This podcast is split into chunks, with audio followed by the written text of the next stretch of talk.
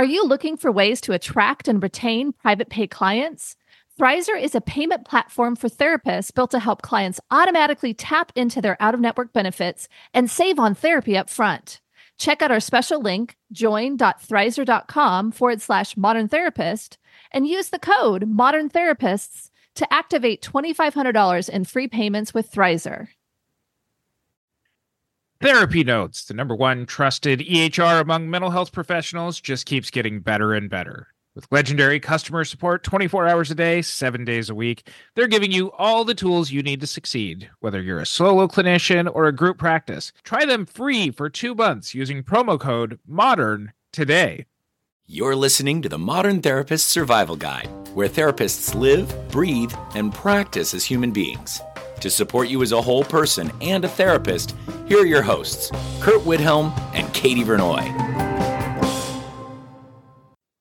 Welcome back, Modern Therapists. This is the Modern Therapist Survival Guide. I'm Curt Widhelm with Katie Vernoy, and this is the podcast for therapists about the things that we do in our practice and the things that we learn, the arguments that we have with each other. And we are doing something I don't know that we've ever just flat out just responded to another podcast on our own, like without like inviting anybody else on. But maybe a little bit late to this conversation, but we know that when there's reactions to these kinds of things, people will find their camps and they will fight to the death from there. And of course, we are talking about EMDR. We were talking about the very bad therapy it started out as a Patreon selects, then was released later. But episodes with Angela Naus, who had previously written an article for the CAMFT Therapist magazine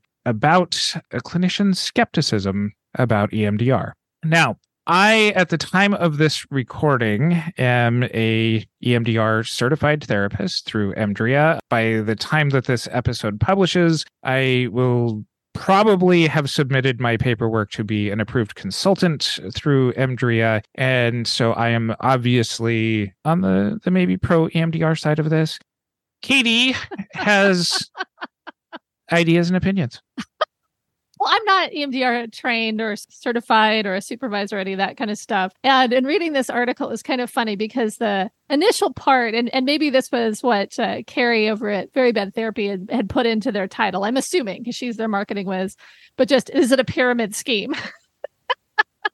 and so when you were saying i i'm turning in my yeah i'm going to be an emdr certified supervisor and i'm sure you're going to be trained you've done trainings and you you'll continue to train i'm like Curt made his way to the top of the pyramid.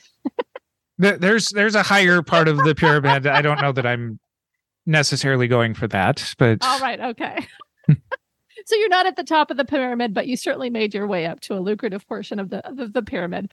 But the the argument itself was, I think, kind of interesting because there were were pieces around that it's only for single incident, not complex trauma. That it's now using being being used as transdiagnostic but only proof for EMDR that there's there's a lot of different things in the article in the the episode with Carrie and Ben over at Very Bad Therapy that just was talking about that it's nobody really understands how it works that it's a little bit woo woo which is kind of what I thought it was at first and that there's such a huge expense in training in this model that people then convince themselves that it's useful and so for me, I'm just sitting back here kind of entertained that somebody's poking the, the bear, so to speak. But I also, I don't think I really agree with what's being said there, even though I'm sitting in the outside. And so, so I'm gonna I'm gonna take a, the first question for you because you are. Well, uh, I, I don't know pyramid. if this I, I don't know if this is one of your first questions, but a couple of the statements that you're you're making there from the beginning, like this is this huge expense sort of thing, and I think even in the breakdown that they post on their their show notes for that episode, it comes out to like thirty to thirty five dollars for supervised hands-on practice CEs where you're getting immediate feedback from people who are trained in this modality. Yeah, so uh, so I, I that wasn't my question. But it let's start there. So the expense seems reasonable to me. It's an intensive training with a lot of hands-on supervision. There's a lot to learn there. There's so much support. So 30 to 35 dollars per CE is to me seems pretty reasonable. Now it's a lot of CEs. So you know, one could argue that's like, why do you need that many CEs? But my sense of it is that it takes that long to get fully trained in it. It takes that much to get foundationally trained in it. Sure, sure, sure. So, so can I get to my first question? You can get to your first question. Yes. How does EMDR work? What is it? Let's let's start. Okay, so so I'm not EMDR this is trained. this is the other thing that you said at the beginning is you Not know my comments. Me just reporting other people's comments. of the statements that have been made by people not me on this podcast so far. all right, all right. Whether the origin and this is something where okay there's an inherent problem in studying the mechanisms for how EMDR works. The prevailing belief is that the bilateral stimulation tends to overwhelm the working memory of which might be holding back some of the trauma that people are holding on to and that by going through this structure and overwhelming working memory through eye movements or other bilateral stimulation that that is believed to be the mechanism of change. Now, it's problematic to study this because we can't just like cut people's brains open and mess around with working memory in order to do this.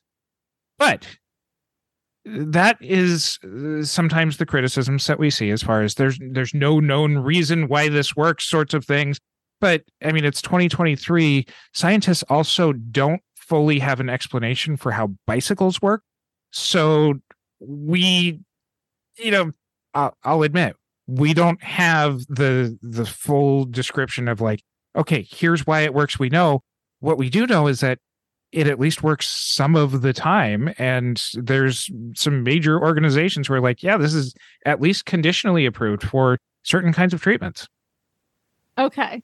So, in that explanation that was very quick, I'm going to try to report back what I heard. Okay. that we need to overcome working memory through some sort of eye movement or bilateral stimulation to get to stuff behind the working memory. okay so let me let me take a, a step back here Uh, Okay. you're you're asking for what is essentially 40 plus hours of ces that i'm going to try and and do in a minute and Okay. we'll link to something in our show notes that kind of explains this uh, slightly more in depth than what I'm talking about here. Okay. EMDR is an eight phase protocol.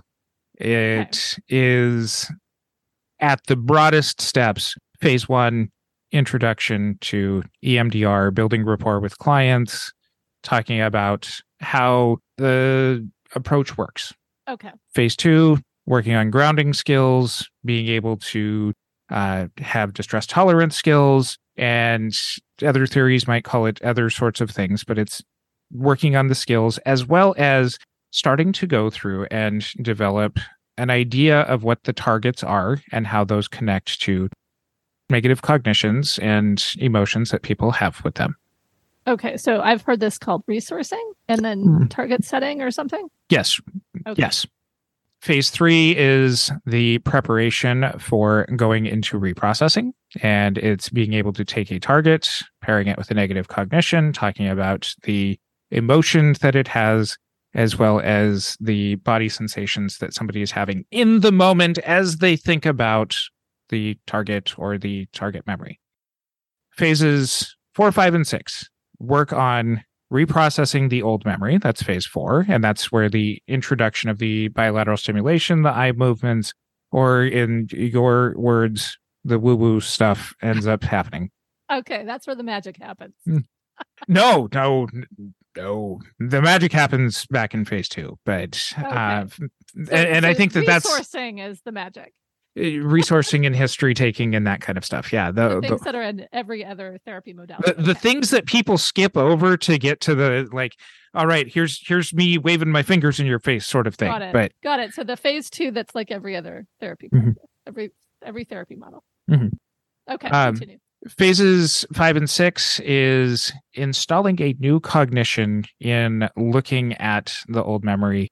And then phase eight is a future template or a future target sort of application of this. So the next time that you feel this negative cognition, how do you want to feel instead? And being able to install that in the future. Phase seven is all right, we're not going to get through all of this stuff in a session. So here's how we pause where we're at and save this for later. Um, so it's it's just the the the save point. It's the respawn point for coming back the next session. Got it. Got it. Okay. And phase eight.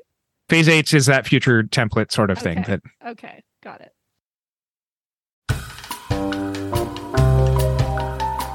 Thrizer is a payment platform designed for out of network therapy. As a therapist, you would use Thrizer to charge clients for sessions and collect your full rate upfront. From the client's perspective, Thrizer links to their health plan, so insurance claims are automatically submitted for them upon every charge.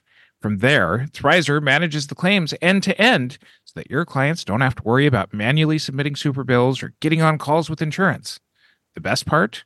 Thrizer allows clients to only pay their co-insurance portion for sessions, while Thrizer covers the rest of your fee and waits for reimbursement on their behalf. They also offer you an instant benefits calculator for free, allowing you to provide upfront transparency to prospective clients on their out of network coverage.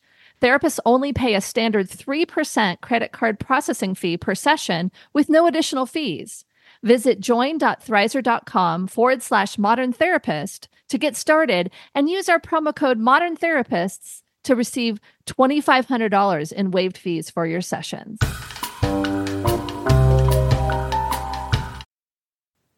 So, one of the arguments that Angela Nas said was that it's basically kind of a hodgepodge of other theories, and the only thing different about EMDR is the bilateral stimulation or eye movement.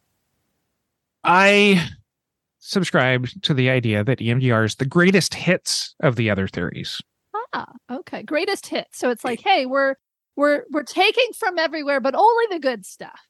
Yes, here is the parts that work from these other theories put together. It is, I, I- see where she might be coming from on an argument like this. I'm maybe just stating it in a more positive way, but yeah, it does have a lot of overlap with a lot of other theories. There are positive and negative cognitions. There are the opportunities for free association. There is the practical skill building techniques. There's um depending on the types of protocols that you're using or the frame that you're building around EMDR. There's parts work sorts of aspects that can be brought in.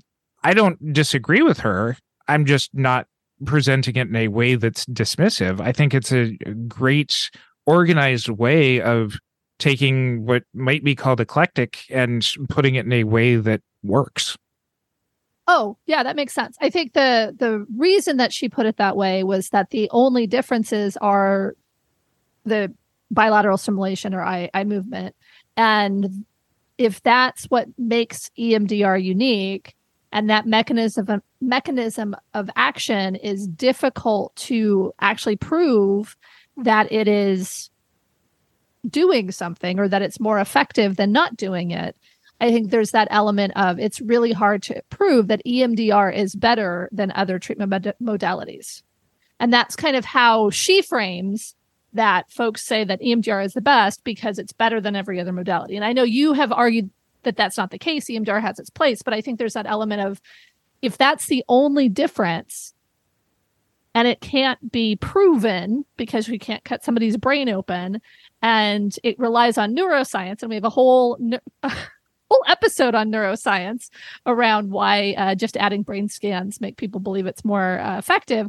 I think that's that's the argument that i think is pretty interesting because when people describe emdr i'm like i do all of that except for waving my hands or bilateral stimulation or whatever. I think it's really important when I hear people having these arguments to be like, what flavor of EMDR are you doing?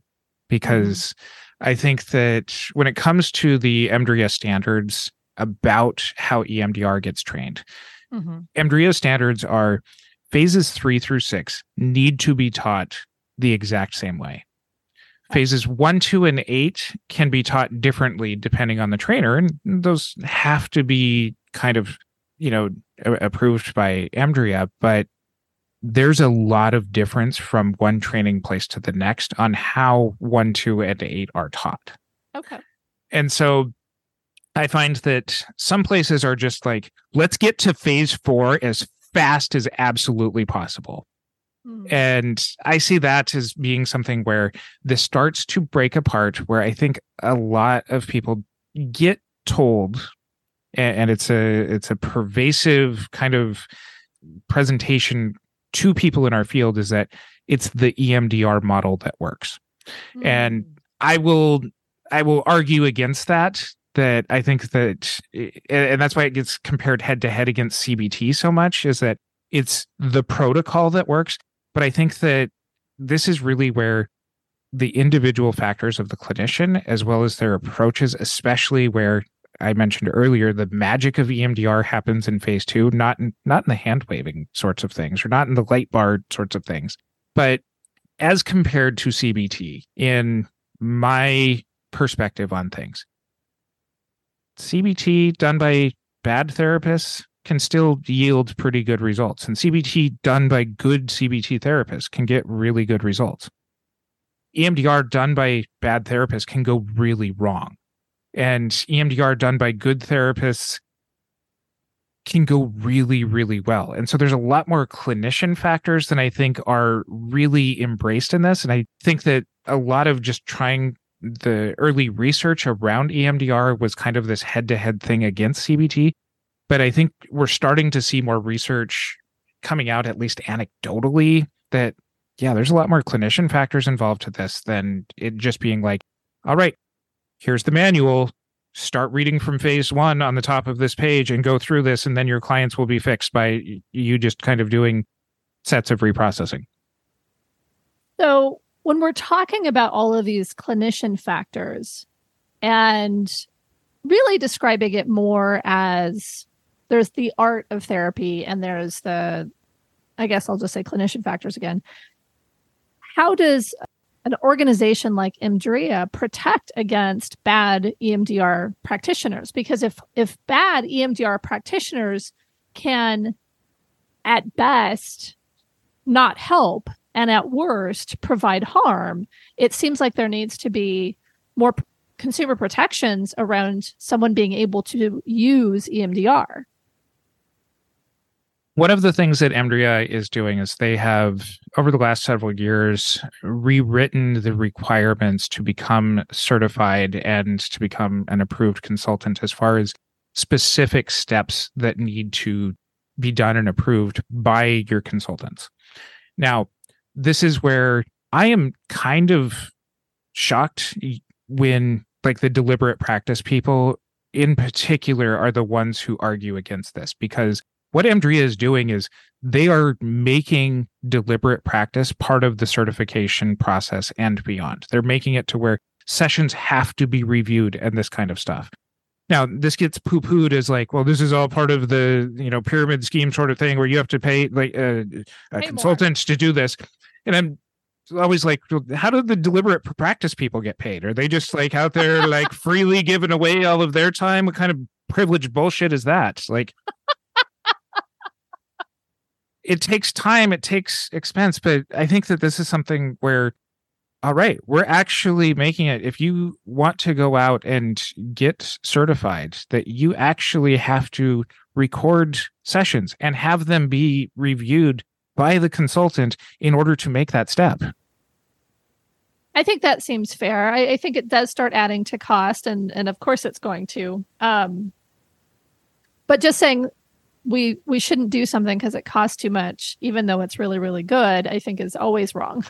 I think there there are systemic things that maybe as a profession we can do to make being coming in and maintaining good therapy stat good therapist status more accessible but that's not the point of this conversation this conversation is really like the complaint about the cost is short-sighted because this is a full-on very extensive training that will allow someone to hopefully do very good work Um, i mean i think be- beyond the scope of this conversation is somebody saying they're EMDR trained versus EMDR EMDR certified. I think potentially that's an EMDRIA situation where they have to really market to the public that somebody needs to be certified versus trained to be able to put a EMDR on their website. But I think there's that element of of to me, the bad EMDR therapist, so to speak, make it really hard for those of us who don't know much about it to feel hopeful about it as a as a modality.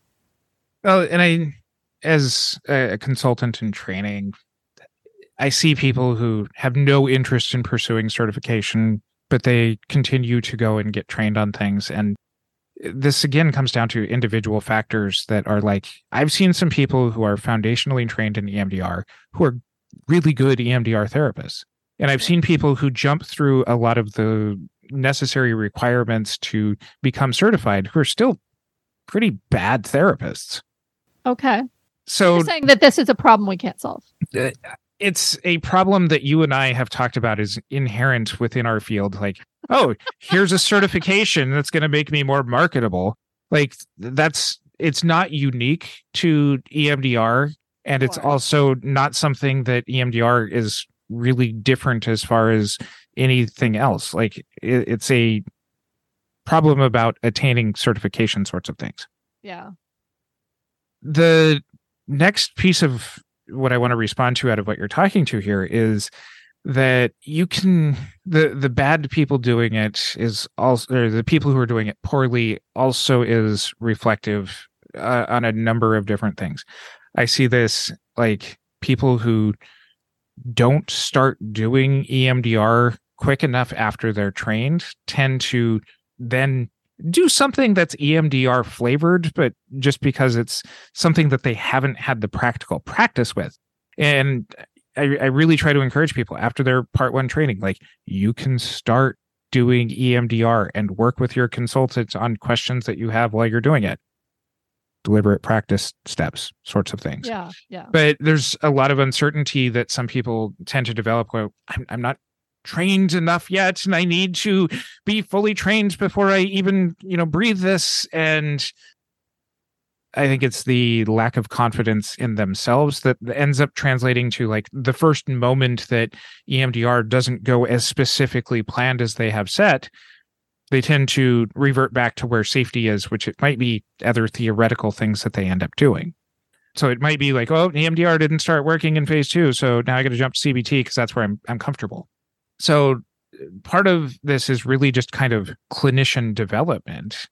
And then uh, lastly to this point is I've also seen people in consultation and in some of the trainings that I help run the practicums and these kinds of things clinicians who are later career who are just really set in their ways who don't kind of take the step back to be able to learn a new theory in and of itself that just kind of tend to operate from, well, I know these other things, and therefore I'm going to do those other things on top of EMDR that makes it not EMDR.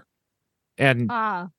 Even going back to my own initial training in this, uh, some of my frustrations as a consultee and kind of my foundational things was like, I work very personally within a lot of sessions. And uh, have focus a lot on the relational aspect sorts of things. And I brought up, I'm like, where do I fit into treatment in EMDR? And my consultant at the time was like, it comes in, there's kind of a skeleton that you have to embrace first, and then you get to kind of finish filling in how EMDR is with you while doing these things consistently and, and that took some time to develop too. Not only does Therapy Notes combine billing, scheduling, notes, secure messaging, group telehealth, and more into one streamlined platform, they're also always adding new features and forms to their library. So no matter your specialty, Therapy Notes has you covered. Learn more at therapynotes.com and use promo code MODERN for two months free.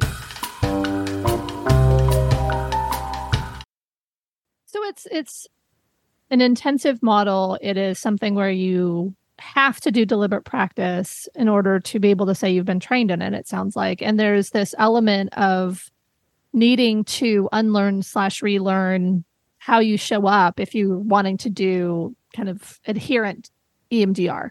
And so to me, I, I can I can see all of that. That's I think we've we've made those points. The the, the next objection that came from this article slash podcast was really around single incident versus complex trauma or and or transdiagnostic use. And so the argument, and I'm not saying this is my argument, but the argument that was put forward was that EMDR has been researched on single incident trauma and is being used for complex trauma and for other stuff. Like I, I saw somebody saying, you know, something advertising something about EMDR for entrepreneurs. and so I I want to to kind of hear your thoughts on this because to me it does seem like there there are points at which each model that has strong followers uh, or or participants, I don't know the right word, um, gets to a place where they're like, and it works for everything and everyone, and I'm going to do it all the time. And and I know that's not your stance, but but I'd love to hear your thoughts on what EMDR actually works for.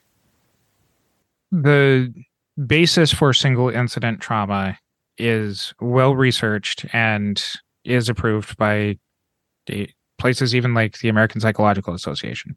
Mm-hmm. So, not going to spend a ton of time on that. It works. Complex PTSD is something where some clinicians are going to struggle with it a whole bunch.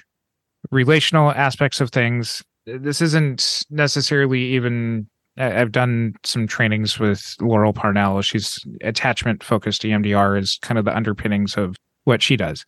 That is geared pretty well to being able to deal with things like relational trauma aspects. From there, it's just a matter of being able to set the targets in the correct sort of way and being able to respond to them.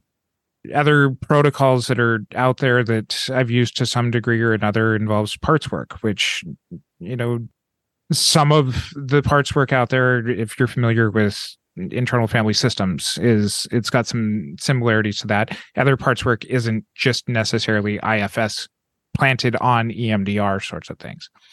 Yeah there are totally going to be people who are excited about things that are like i'm going to try this on everybody for everything and i'll admit that not every clinical presentation needs emdr and that is something where the mismanagement of individual practitioners who go out and do things does not necessarily change what the basis is for those cases where it actually is supposed to work. You know, if I go out and I'm like, oh, your car has a flat tire. Have we tried to CBT that? Doesn't make CBT bad.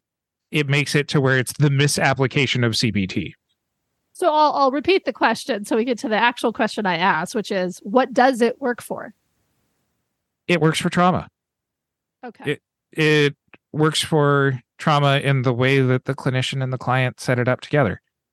I've done personally single incident trauma. I've done complex trauma. I've seen the benefit out of it. Mm-hmm. Is that going to be the same as everybody else? Absolutely not. I've done it for recent traumas, things that have happened, you know, a few days prior to treatments. I've done it for stuff that happened decades and decades ago. And again, I think that that's something where, sure, I've invested a lot into my training and education on this kind of stuff. I don't do it with all of my clients. I see that there's a utility of EMDR. Sometimes it doesn't even include eye movements. It's just the structure of the ways that phases one, two, and three work. And is there overlap with other theories in there? Totally.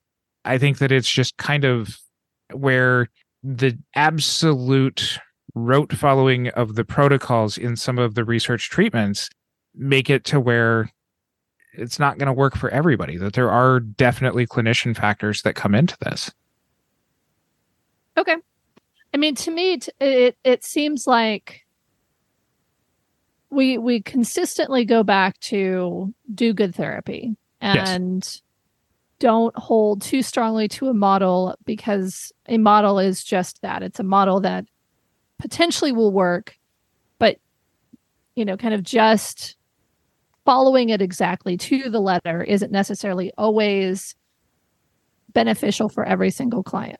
And so, yes, learn the model as you're supposed to, but learn also where it doesn't apply.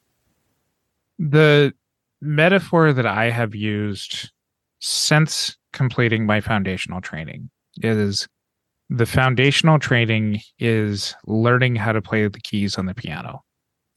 The further education and the practice and the consultations that go along after that is learning how to play jazz. There's frustration that I think that I hear from a lot of people who criticize EMDR, even those who have been trained, is that but playing the keys on the piano doesn't make a good song. It's a very interesting uh interesting metaphor. Did you know that I actually was in the jazz band and played piano? I did not. I was in, in junior high. Yeah, I was horrible. Like I was trying to, you know, like I was fine. I was, uh, I was more of a, this is how you play a song, not this is how you improvise on the piano. Right. And so it's interesting because I'm going to expand that metaphor a little bit based on my lived experience as a jazz pianist at a very young age, so not very good anyway, but like playing the keys is noise. Playing the keys in the right order is a song being able to improvise within the structure of the keys and that kind of stuff is jazz. And so I think folks who have learned very little learn how to play the keys, but it's just noise. People that mm-hmm. have taken a little bit more, actually done some of the deliberate practice, know how to play a song. But to actually be able to improvise and use it on things that are a little bit out of the the single incident trauma that requires the skill level to be able to improvise as jazz and even sight read as jazz sorts of things. Like i don't know we can make this a piano jazz episode but we would love to hear your thoughts on this. Uh, you can share those with us on our social media. You can join our Facebook group, the Modern Therapist Group. And if you like the things that we talk about and want to support us in other ways, please consider becoming a patron. We have discussions sometimes with our patrons that lead to episodes, and we always love your input. You can also support us on Buy Me a Coffee. And until next time, I'm Curt Widhelm with Katie Vernoy. Remember to check out Thrizer. They are passionate about making out of network therapy work for everyone. Clients save upfront on therapy while therapists earn their full rate. Get started in minutes on join.thrizer.com forward slash modern therapist and use the promo code modern therapists and receive $2,500 in waived fees for your sessions. Thanks so much to our partner, Therapy Notes, the highest rated practice management solution for behavioral health. Don't forget, using promo code MODERN gets you two free months. Thank you for listening to the Modern Therapist Survival Guide. Learn more about who we are and what we do at mtsgpodcast.com. You can also join us on Facebook and Twitter. And please don't forget to subscribe so you don't miss any of our episodes.